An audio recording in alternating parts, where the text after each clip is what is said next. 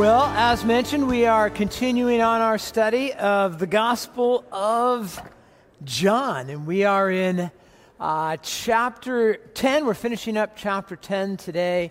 Next week, we dive into chapter 11, which, if you know chapter 11, it's a pretty cool chapter, and it just gets better and better. I'm looking forward to it. Let me pray for us for this morning, though. Father God, I, I thank you for gathering us together this morning in this place. I thank you for the fact that we are here this morning safely in your hand. And everywhere we went this week, we were safely in your hand. In every conversation, in every challenge, in every difficulty, we have been in your hand all along. And even though we walk through a world that sometimes feels dangerous to us, a world that can stir up fear in us at times, we have been safe every moment of every day in your hand. I pray for us this morning as we look into this wonderful passage of Scripture that you might bring this idea afresh to us. That we might understand that we are, as believers, always safe, always safe in your hand. And there is so much joy and peace to be found in that. May we discover that in you this morning. In Jesus' name we pray.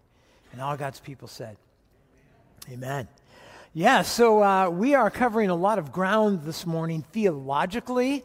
Um, I know I've put a lot of stuff in your notes, and that's only the tip of the iceberg. And a lot of these topics we'll come back to in the weeks and months to come, but we're kind of introducing several really big themes this morning. We're doing it all together, and we're doing it all in one passage. You could have broken it up into three or four, but I, I'm going to do the whole thing for a reason. Because sometimes when you kind of fly at 40,000 feet, so to speak, in the Bible, you see things that you will not see if you're just kind of walking through the forest. And that's our goal today to kind of fly and look down on this, this theme. So this month marks 30 years for me at Gateway. And it's kind of one of those things. It's like, boy, it, it really flew by and it didn't fly by. And I had somebody ask me the other day, th- a couple of other pastors, they thought it was really funny. They said, So you've been at Gateway for 30 years.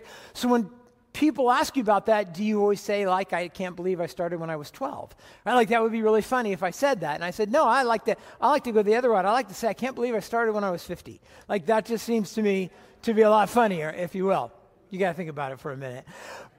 But I really, I've, I've journaled for years and years and years, and I really kind of began journaling in earnest when I came to Gateway because there's a lot of stuff happening at that time. Um, you know, changing jobs, changing ministries, moving to a new place, bought our first home, our first child was born.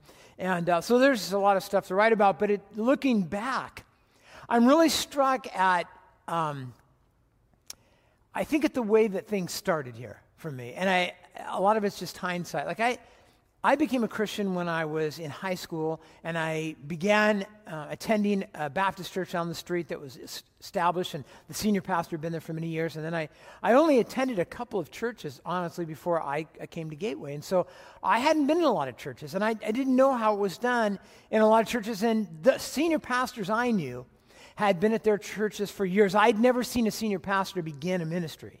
So, I, but in my mind, I had a picture of what that would look like. And I, what I pictured was that when a, a guy comes to a church and he walks in as a senior pastor, he walks in with a lot of confidence and maybe a certain swagger, you know, and just kind of walks in and here I am and here we go. And that was not my experience.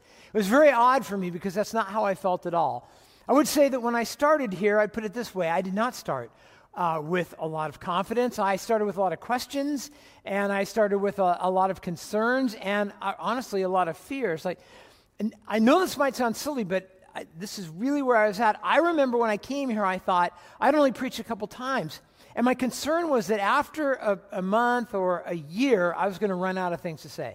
I really honestly thought, like, I'm, gonna, I'm not going to, I'm going to walk in one day. I would always have this thing on Monday morning. I would go into my office and I'd open up commentaries. And my greatest fear on Monday morning was, I don't know if I'll be able to come up with, you know, 40 minutes worth of stuff to say. And I used to worry about it. It took me years to realize that's never been a problem. I don't know why I'm worried about it, but I was. And I, I was worried that I wasn't uh, in, intelligent enough.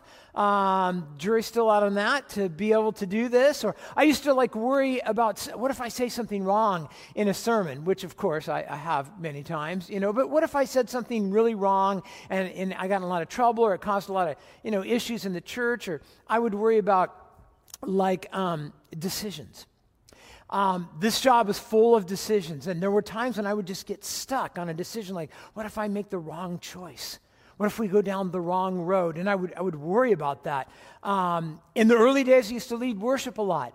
What if I pick the wrong song? What if they don't like verse three? What if there's, you know, oh, this song's a little faster. Oh, we're using guitar in this song. Oh, we're going to use drums. What if they don't, what if they don't like drums?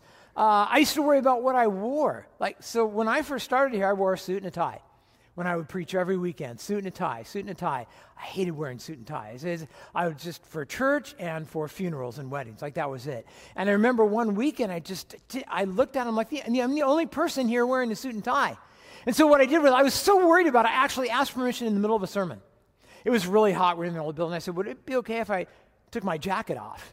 Afterwards, people were like, we don't know why you're wearing a jacket anyways, but I really worried about it for a long time. Finances, budgets, I remember when we decided to build this building, has like a whole nother story, but I, I remember just thinking, this is way too big.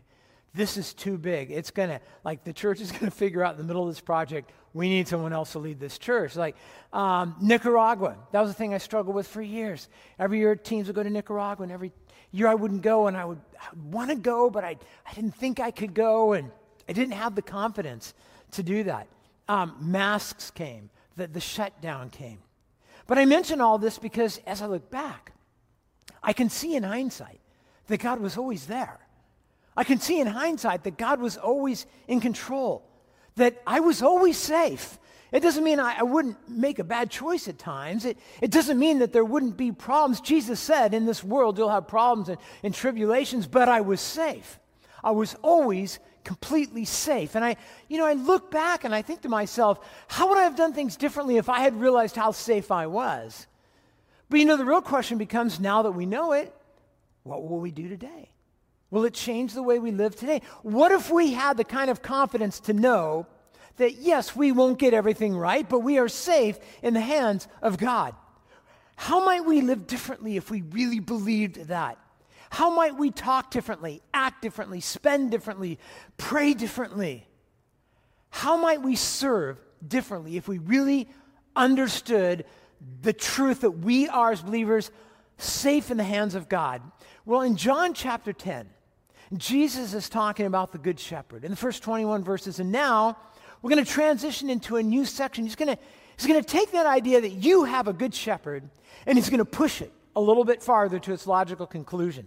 And in verse 22, he's, it says this Now at that time, the feast of dedication took place at Jerusalem, and it was winter. And, and Jesus was walking in the temple in the colonnade of, of Solomon. So John mentions now the context, and it's a, it's a few months after verse 21. And John mentions that it's a feast of dedication. John wants us to know this. There's a reason. So let's think about that for a minute. So, the feast of dedication. The Feast of Dedication that we're going to talk about is not one of the Old Testament um, authorized feasts. It was not given to Israel by God. It's what we call an intertestamental um, feast that comes on the scene uh, after the Old Testament is complete and, and before um, the Gospels begin. And to understand it, you kind of have to go back to, mm, historians say, somewhere between 168 and 170 BC. And uh, there was a Syrian king Antiochus Epiphanes, you may re- recognize the name, and he wanted to take Jerusalem. And so he sent an army, they besieged Jerusalem. Eventually, Jerusalem fell. They captured the city, they desecrated the temple by sacrificing a pig on the altar. Right? This is a terrible thing. They set up a, a pagan altar with a statue of Zeus. In the Holy of Holies, they forced pork down the Jewish priests' throats in a very violent act. They turned the temple chambers into a brothel, and they issued a decree requiring that all Jews convert to Hellenism, which is a, a, a kind of Greek culture, multi god religious system. They were required to offer sacrifices to pagan gods. They were not allowed to own any copies of the Old Testament or to read any of the Old Testament or to speak the Old Testament out loud. If any copies of the Old Testament were found, they were to be destroyed. They were forbidden to observe practices like Sabbath and festivals and worship, and they were given two options right? convert or die. Convert or die. They found a third option revolt. And so there was an elderly priest with three sons who began to put together a resistance movement, if you will. And one of those sons was named Judas, Judas Maccabeus. Uh, he had a nickname, Judas the Hammer Maccabeus. That's a pretty cool nickname, isn't it? Like the Hammer. And he began to lead this, this military revolt that was um, fought in guerrilla war style, from neighborhood to neighborhood and, and from house to house. And after three years, the Assyrians finally left Jerusalem. And Jerusalem was liberated on the 25th of, of Kislev, which uh, in 165, which corresponds roughly to um, our December. They liberated the temple and they rededicated it. So they have this um, feast of rededication. And according to the Talmud, so again, this is not from the Bible, but according to the Talmud, when Judas uh, Maccabeus, uh, the hammer, entered the temple to light the eternal lamp in the temple, he found only a small jar of oil that had not been desecrated. And so they, they lit that lamp and they sent someone to go find oil to replace it. And it took that guy eight days. He didn't have uh, Amazon overnight in those days, and so it took him eight days to find it and bring it back. But miraculously, that oil lasted for eight days. It was a, a miracle. And they established an annual feast of dedication. Um, eventually, it, it became known as Hanukkah, which means dedication or the Feast of Lights. And so Jesus is walking in the colonnade of Solomon during this, this festival, this, this holiday. Now, the colonnade of Solomon is this kind of, um, the, the temple is right here, the temple grounds are right here, and this is the colonnade that goes all the way around. It's, it's very tall, it's very wide. In fact, if you were here looking over here, uh, renderings would put it something like this. So you can see it's, it's pretty big, it's pretty grand, and this is a place where people would gather during festivals to fellowship. Uh, teachers would often hold classes there and have discussions there. And so Jesus is walking. John mentions that it's winter, and so part of the theory is it's to get out of the weather. Maybe it's raining. And Jesus is there on this holiday where they're celebrating um, Israel's hero and God's faithfulness to them in the past through that hero. Of course, the irony is that Israel's ultimate hero, the ultimate hero that Israel will ever have, is walking among them that day, just humbly walking down this, this colonnade. But he's not merely a political or a military hero. He will bring victory over sin and victory over death and victory over separation with God. And here's the thing they're missing it. They, they don't even see what's happening right in front of them. But they do have a question. They have a question that we're going to call a hostile question. It's not an innocent question. It's a very pointed question in verse 24. So the Jews gathered around him and they said to him, how long will you keep us in suspense? If you are the Christ, tell us plainly. And this is kind of a common translation that you'll find in, in most translations of Scripture. It says that they, they gathered around him. That word means to encircle or to surround, and it kind of implies hostility here. And it's been noted by um, translators that this, is, this question is very difficult to translate into English and really get the sense. So, for instance, some, some scholars will translate it this way how long will you take away our life? They say that's kind of the, the um, rendering of the passage. How long will you take away our life? In other words, kind of, how long will you vex us, is a way of putting it. Another translation is, um, how long will you annoy us or trouble us in this way? So, for many Jews, Jesus was very troubling, uh, very unsettling. Right? His miracles were very unsettling for some people. Some people would see them and think, oh, "What do you? Who can do a thing like that? Who can calm weather like that? Who can give sight to the blind? And it, for some people, it was just vexing. They didn't know what to do with it. His radical teaching was something for some people they couldn't process. Um, the people he associated with didn't make sense to some people. His calling out of legalism, his calling out of hypocrisy, the way that he was dividing Jews against each other. His claims of deity were unsettling. People were around Jesus just, you know that when, I, when you're around people and like every time I'm around them, I just walk away. I'd, this is what's happening. He is pressing people to make a decision. believe in him or reject him, but there is no middle ground. And they ask him, they say, if you were the Christ, that's the, the Greek word for the Jewish idea of Messiah. If you were the Christ, if you were the Messiah, just tell us. Just tell us. One theologian says the reason they're asking is because once they know who we think he is, then they'll know what to do with him. So just tell us who you are. Now, in fact, Jesus had revealed who he was privately. He had mentioned this to his disciples. He had declared this to the woman at the well. But theologians will note that at this point, he had never plainly declared himself Messiah in public. He had not done that yet. He used metaphors. He said, I am the light, I'm bread, I'm, I'm the door, I'm a, I'm a shepherd. And the reason why he didn't just come out and say, I'm the Messiah, is because people didn't understand what that would mean. He would use a word, but they would think of something else. The popular view of Messiah back then was that God was going to send an anointed one who would rise up and lead Israel back to their former glory, drive out the Romans from the territory, set up a, a new kingdom like it used to be. They had no concept of a Messiah who would, who would come and suffer and die. It just, there was no category for them in that way. Like, think about this. When Jesus plainly tells this to the disciples who have been with him for several years, do you remember what the response is? No way. There's no way we're going to allow this to happen. Right? They, they, they just can't process it at this point. And they've been with him for several years. In verse 25, Jesus says to them, I told you, and you do not believe. The works that I do in my Father's name bear witness about me. But you do not believe because you are not among my sheep. My sheep hear my voice, and I know them, and they follow me. So Jesus says, You want to know who I am? I, I told you. I've been revealing myself to you, he says, for two and a half years. I've been showing you this stuff. And then he says this The works that I do will tell you who I am. Just look at what I've been doing. So, over 40 times in the Gospels, Jesus does things that um, are outside the ordinary laws of, of nature. He heals sick people instantly, he casts out demons, he, he turns mere water into wine. He feeds thousands of people with a you know, lunchable. He walks on water. He calms storms. He heals a man who's been paralyzed for 38 years and no one could help him. He gives sight to a man who was blind from birth. And soon, next week, he will raise someone from the dead.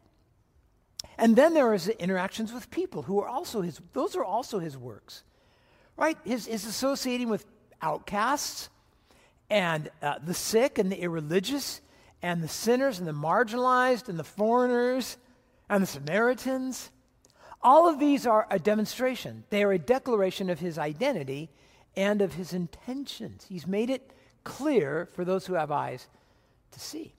And then he says, You do not believe. What he's saying is the problem isn't your ears, the problem is your heart. It's your heart. It's not merely intellectual. He's not saying if you just studied a little bit more, if you just read a couple more verses, you would figure this out. He's not saying to the Jews, well, you, here's the thing, you rightly understand God, but you just can't fit me into it. That's not what he's saying. He's saying something dramatically different. What he's saying is this the fact that they have rejected Jesus is proof that they don't believe in God himself. Because there is no belief in God apart from belief in Jesus, pure and simple. And so what he's saying is very hard for them, I'm sure, to hear. He's not just saying, well, you have God figured out, but you don't have me figured out. He's saying, you don't have any of it figured out. Now, why didn't they believe? And, and at this point, theologians divide often into two camps. Why don't they believe? Um, in one camp, people say, well, the Jews did not believe because they chose to reject him. He says, You do not believe. You have not chosen to believe. It's your choice. This is what you decided. That's one camp. Now, there's another camp of theologians who will say something really different that the Jews do not believe because they were not called by Jesus into his flock. Right? He says, You do not believe because you are not among my sheep. You have not been called by the shepherd and welcomed into the flock. We often talk about this as being the doctrine of, of election. And a lot of times when people come to stuff like this, they, they, they trip and they fall. It's at this point in a lot of commentaries I read where everyone stops and they start, you know, here's what I think, here's what, here's that guy's view, that kind of stuff. And so which is it, right? A lot of times we just come and go, which is it? Did, is it because they didn't choose God or is it because God didn't choose them? And I would just say, yes. Yes, that's the answer. So John MacArthur in his commentary says this, and I think he puts it well. It won't be satisfying for some people, but he says these two things human responsibility and divine sovereignty, they actually work together, but they're beyond our understanding, our ability to bring them together. The Bible does not attempt to harmonize them, nor does it apologize for the logical tension that exists between them. And so for us, a lot of times, we just want answers, right? Just tell me what it is. And I, I feel like God's saying, no. right? You have a responsibility to make wise choices and to believe in the Lord. But you will never do that. Just think logically how can a dead person will itself to life? It cannot. And so there's this aspect of the sovereign work of God as well. Which is it? Yes. Which brings us to an astounding claim in verse 28. An astounding claim. In verse 28, Jesus says this I give them eternal life. And notice that, that what he says here, and they will never perish, and no one can take them out of my hand.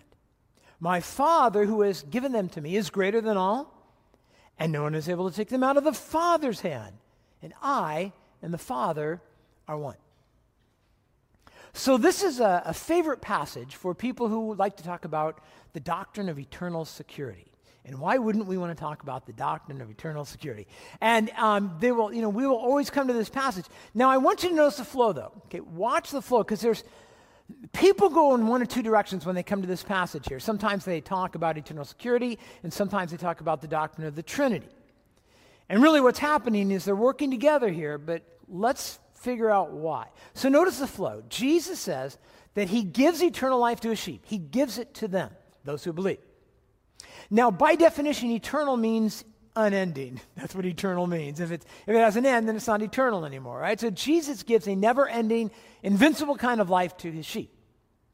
And it says that his protection of the sheep is invincible. No one, he says, can take them out of my hand. Not hands, but hand. No one can take them out of my hand. And then he says, and the ones that are in my hand were given to me by the Father. And the Father is uh, the Greek word megas there, or all powerful, almighty, is the word almighty, meaning all powerful. Is the, he's all the omnis, omnipresent, omniscient, omnipotent. God is all powerful, and we would say theologically, nothing can thwart the will of God. God accomplishes everything that he sets out because he is almighty, he is greater than all. So nothing can remove us from the hands of the Father because he's almighty. And then he says Jesus and the Father are doing the same work. This is where we really get down to it. They're doing it. Jesus has us in his hand. The Father has us in his hand. They're doing the same work. By the way, it says, so we are doubly secure in the hand, singular. Again, notice the hand, just the hand of Jesus and the Father. And no one can remove them from the hand of God. God won't change his mind about you. Have you ever thought that? Like, man, once God figures out what I'm really like, like, game over. Your sins will not remove you. The devil cannot remove you. Other people cannot remove you from the hand of God. Circumstances can't remove you from the hand of God. Your bad decisions cannot remove you from the hand of God. Eternal life is ours in Christ. Now, you know, we throw that term eternal life around like we know what it means. And we don't know what it means we, because there is nothing for us to compare eternal life to we can only think of eternal life in terms of something in the future that doesn't have what we have now, which is a clock that is ticking down. All right, so for some of us, as we get older, that clock just seems to feel louder and louder and louder every ticking of the minute that goes by. What is it like to live in a world where there's no clock ticking down, where there's no age taking place, where there's no illness Imagine a world where there's no illness or cancer, where there's no decline of quality of life. There's no decline. There are no funerals, there's no memorial services to go to. It's, not, it's just not a part of your existence. It's not, you never think about it. Like I think for many of us, we don't realize how much we think about the finiteness of our lives and the world we live in, but it's there.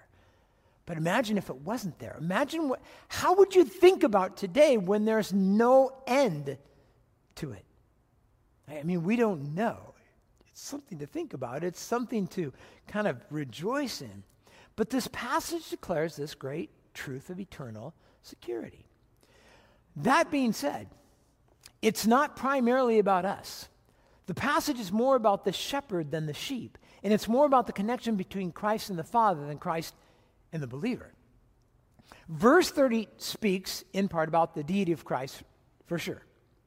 And, and the Trinity, it begins to kind of point us toward that. And when we start to dive into the topic of the Trinity, let me just say this it's, it's such a technical thing.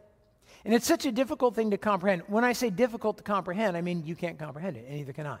So it's always awkward to teach about this stuff, this stuff which we cannot really comprehend. So I, I've put some quotes from men who are infinitely smarter than me in your notes because um, I'll probably only confuse you, but hopefully they'll help a little bit, although maybe not. Here's what one writer said The work of the Father and the Son, and to me, this was a great quote. Watch this in the passage.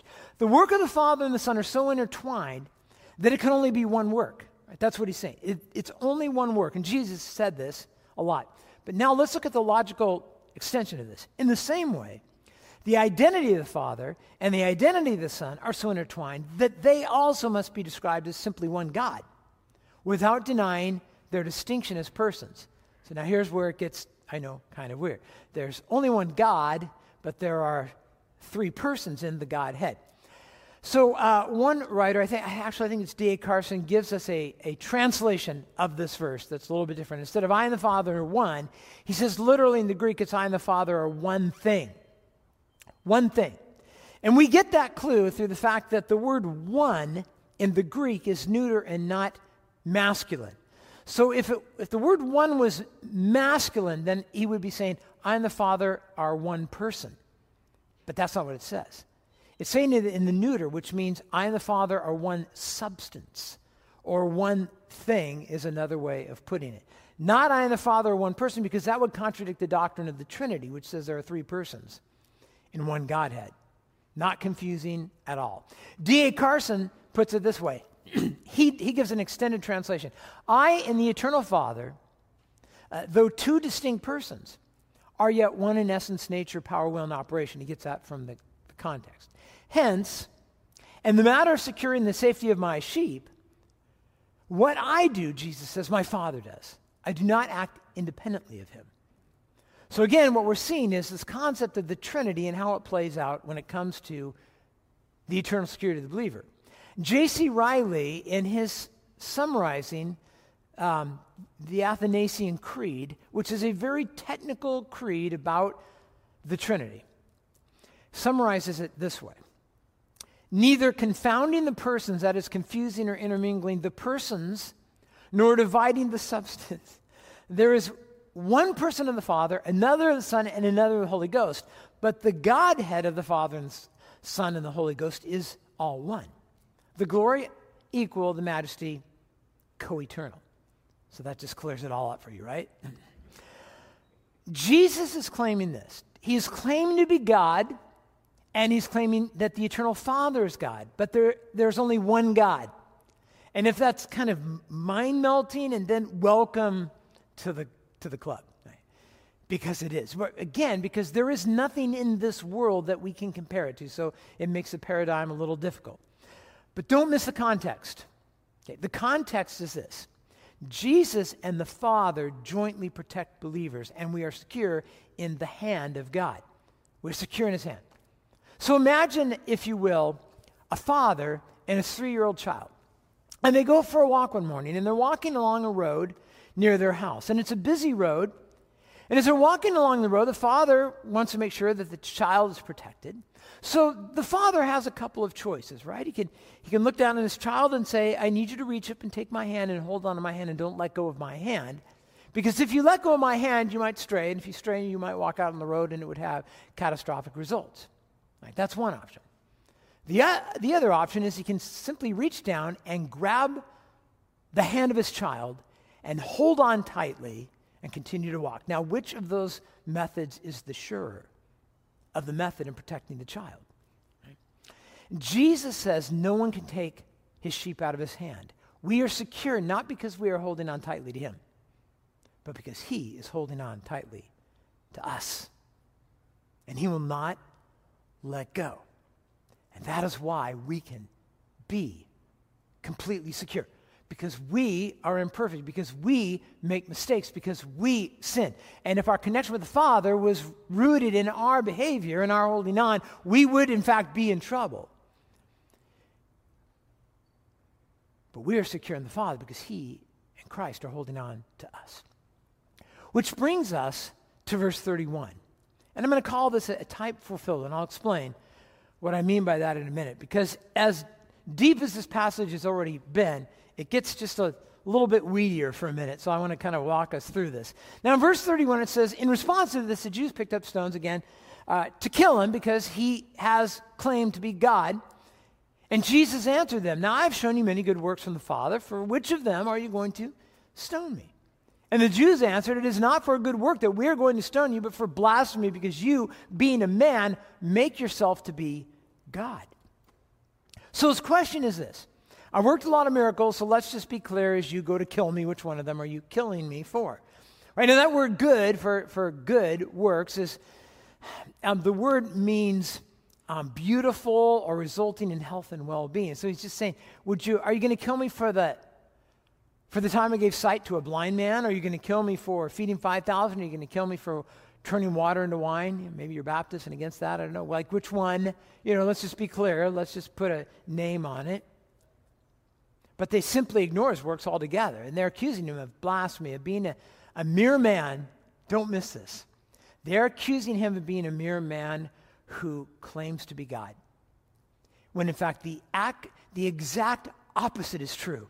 He is not a mere man claiming to be God, he is God who has come as a mere man.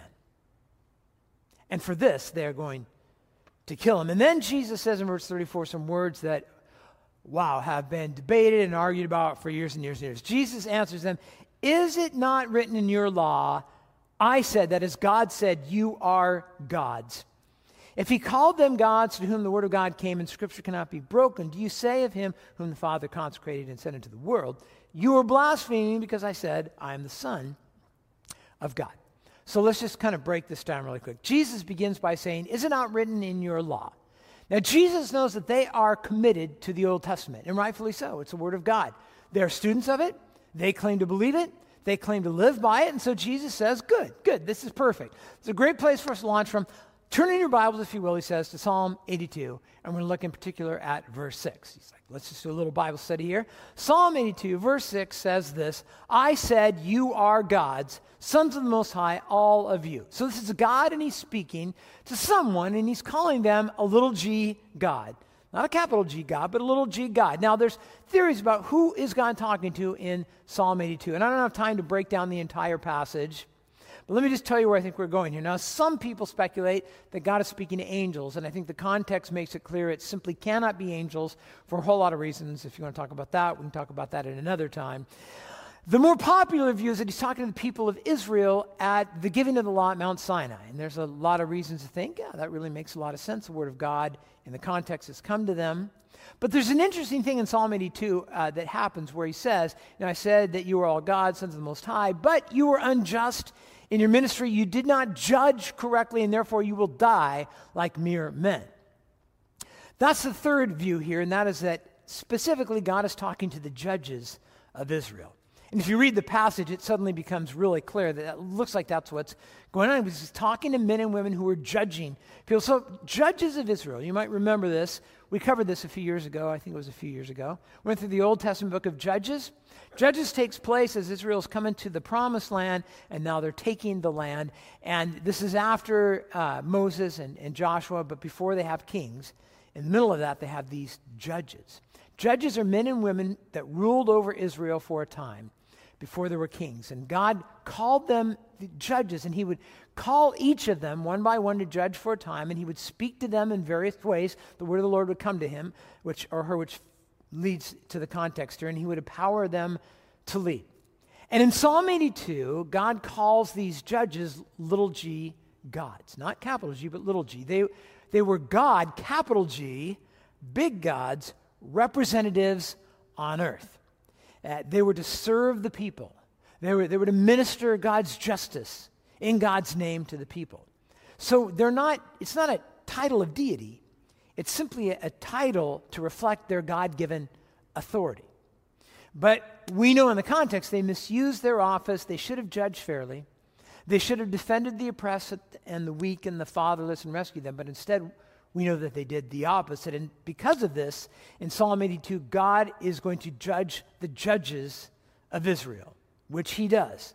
And we see that as we walk through the book of Judges. So the little g gods who should have re- represented the capital G God accurately did not. But Jesus is just making this argument. So let's let's explain what is and isn't happening here. Scholars, I think, are right to point out that Jesus is not using this passage to prove his deity. He's simply doing this to defend himself in the accusation of blasphemy. And here's what we mean. Some are, believe that what Jesus is doing is arguing from lesser to greater.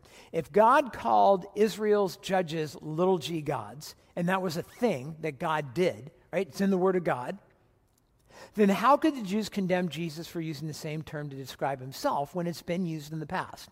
That's, that's simply his argument. You cannot, you cannot accuse me of blasphemy when I'm simply using a term that's been used in Scripture before. But we have to understand also another level of what's going on here. The Old Testament has something called types. We've talked about this before. A type is a person or thing in the Old Testament that points us to Jesus or foreshadows Jesus. It, it, it it's something that helps us look forward to what Christ will be. So think of it this way some people in the Old Testament served as judges. God would call them to, to judge over Israel for a time, but actually they pointed to someone who'd be the ultimate judge because all of them were imperfect. But God would say, one day there is a judge who is coming who is the perfect judge who will do rightness, righteousness. So they point us to an ultimate judge. They were a type of, of something that was coming. In the Old Testament, you have prophets, right? Prophets are people who would receive a message from God and bring it to the people. In the New Testament, Jesus is the fulfillment of that type because he, he doesn't simply bring a word from God, he is the word of God to us. And so the Old Testament prophet points us to a perfect prophet that's coming. There were priests in the Old Testament that mediated between God and people, but someday a perfect priest was going to come. That was Jesus Christ, who is our high priest and gives us direct access to God. You see what we're saying? Some people served in the Old Testament at kings, but they were like, they were, they were lowercase k kings. But one day they, they would point to Jesus who would come, who would be the king of all kings, the perfect fulfillment of that. Jesus is the fulfillment of all these types. They point to him. And so, what is Jesus saying here? Well, one writer puts it this way In the heat of their opposition to what they hear Jesus to be saying, these Jews are partly right. He does make himself to be equal with God. But they're also profoundly mistaken. They have not grasped the drift of their own Bible to see how Jesus fulfills the revelation of God already provided. So Jesus is simply saying, You cannot kill me simply for claiming to be a son of God, when that term, in fact, has been used in the Old Testament. Verse 37. He says, If I am not doing the works of my Father, then do not believe me. But if I do them, even though you do not believe me, believe the works that you may know and understand that the Father is in me and I am in the Father. The religious leaders are so blind, they simply cannot see the obvious truth that's right in front of them. And so, verse 39, again they sought to arrest him, but he escaped from their hands. It means he simply slipped away out of the crowd. And he came, and many came to him, and they said, John did no signs, but everything that John said about this man was true. And many believed in him there. And many believed. And that's the point. Right? That's the whole point. In fact, at the end of the book of John, he says, I wrote all these things so that you may believe. Now, this feast of dedication has taken place roughly over 150 times in Israel before this. But this feast of dedication is different from every other one. Because the greatest hero that Israel, in fact, the world will ever know, was walking through those corridors as they're celebrating Judas the Hammer Maccabeus. He is teaching, he is working, he's doing miracles, he is serving. And he would not merely bring political freedom and victory, but he would bring deliverance from sin and deliverance from death and deliverance from separation from God. And at the festival of the dedication, Jesus is basically asking a question. He's basically saying, I, Oh, am I vexing you? am I annoying you? Good. That was my goal. I meant to put you in an awkward situation because the question Jesus says I have for you is Will you dedicate yourself? You're dedicating the temple, you're dedicating the Holy of Holies, you're dedicating the, the nation once again. But what about you? Will you dedicate yourself to me? That's the point that Jesus is really honing in on. Will you dedicate yourself to me? Jesus isn't asking, Will you give me 10% of your money? Will you give me some of your time? That's not what he's asking. He's saying, Will you give yourself? Will you give your trust? Will you place it in me? He wants you to make a choice to trust him and to love him. It's the same choice he is asking of every one of us today. Jesus says, Do I vex you? Do I annoy you? That's the goal. Make a choice. Choose Christ. He wants you to make that choice. So, if we have made that choice, what do we do with that? And I, I want to just close with that. That we would be people who would live out the security that we have in Christ. Again, verse 28 I give them eternal life. So if you've placed your faith in Christ and trusted Him, you have eternal life. You're sitting here as a, as a child, as a son, as a daughter of God who has eternal life. I give them eternal life and they will never perish, and no one can take them out of my hand. Jesus says, No one can take them out of my hand. Nothing can separate us from Jesus and eternal life. Not our past sins, not our present sins, not our future sins not our failures, not our weaknesses. If we fall, he will pick us back up. If we stray, as sheep do, I believe that's part of the whole picture of the sheep thing going on here. He, as the good shepherd, will find us and bring us back. There's no enemy, there's no tragedy, there's no mountain, there's no valley, there's no lack of resources, there's no lack of accomplishments, there's no sickness that can separate you from the love of God that is in Christ Jesus, our Lord, if you have placed your faith in Christ. And if you are a believer, this is your reality. I'm not talking to the person next to you or the person on the other row who's a really godly person. I'm talking to you. If you have faith in Christ, this is you. One writer put it this way I think it was J.C. Ryle said this To be safe in Christ's hand is one thing, but to feel that we are safe in Christ's hand is another thing, right? Because I'm speaking this morning, and you can be you know, thinking, well, intellectually, yes, Pastor, I believe that this is true, that there's a doctrine of eternal life. And, but, to, but to feel it is a different thing. He says many true believers are safe, but they don't realize it, they don't feel it, they don't feel safe. Jesus does not say in these verses that his, um, th- that his sheep will not face persecution or, or lose property or liberty or life for the sake of Christ. In fact, he says that many will be persecuted for his sake. But as Christ's sheep, we are in his hand, and we are in the hand of the Father. His hand holding us, and not our hand holding him. And this is the true secret of our safety and our eternal security. He is holding on to our hand. Where do you need to walk in that security today without fear? Where do you need to hold on to that? Right? Maybe it's a decision that you're trying to make right now. Right? Maybe you're, you're afraid. What if I don't get it right? What if I don't make the right decision and you're full of fear? Where do you need to walk in the security today that you're in Christ? And He's holding on to you. Maybe it's a relationship. Maybe it's a relationship in which, in that relationship, you need to start holding on to Christ more tightly. Let Him hold on to you. Stop trying to control things. Maybe it's a relationship you need to get into or get out of, or maybe it's at work. How would you work differently?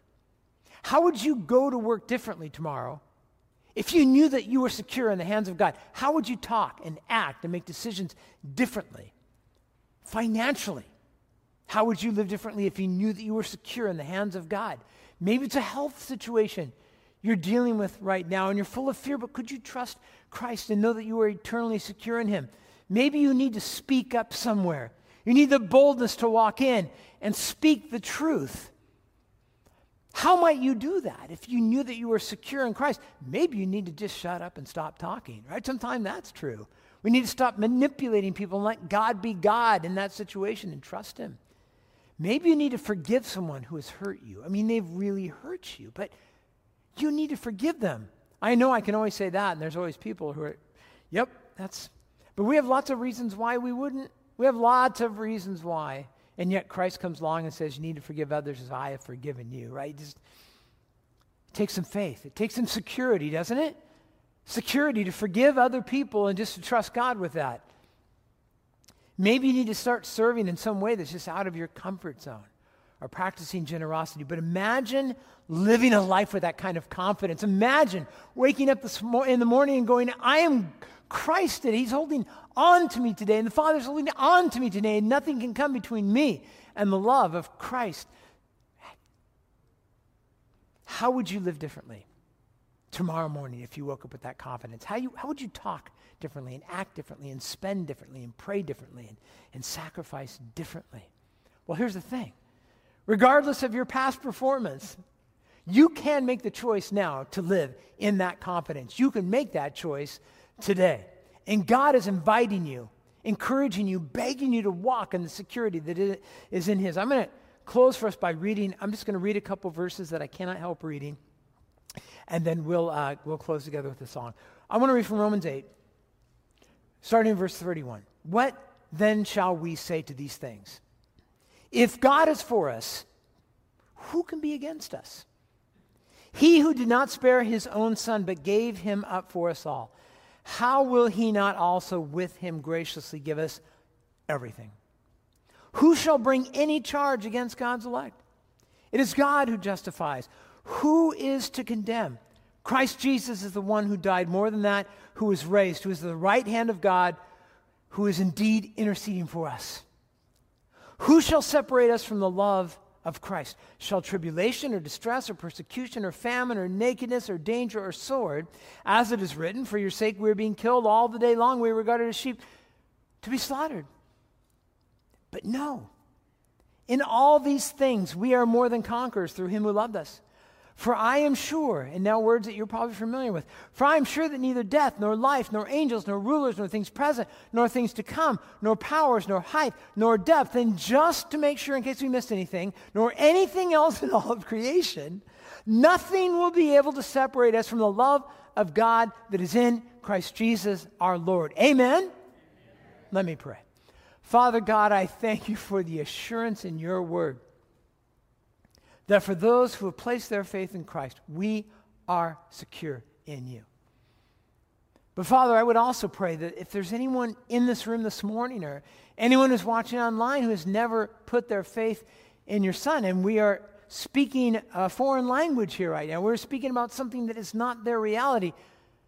Father, I would pray for them right now that they would make that, that choice this morning, that they would trust in the work of your Son. And if that's if that's you, if you walked in here this morning, if you're listening online and you've thought about this, you know, Christ's words have vexed you for years. but this is your opportunity right now to let God take hold of your hand and to trust Him. And you can do, it. you don't have to walk the aisle and become a member. You can just right now in this moment confess that Jesus is Lord and believe in your heart that God raised him from the dead. Father God, I pray for those of us who have done that, who, who know you, that you will give us today a confidence.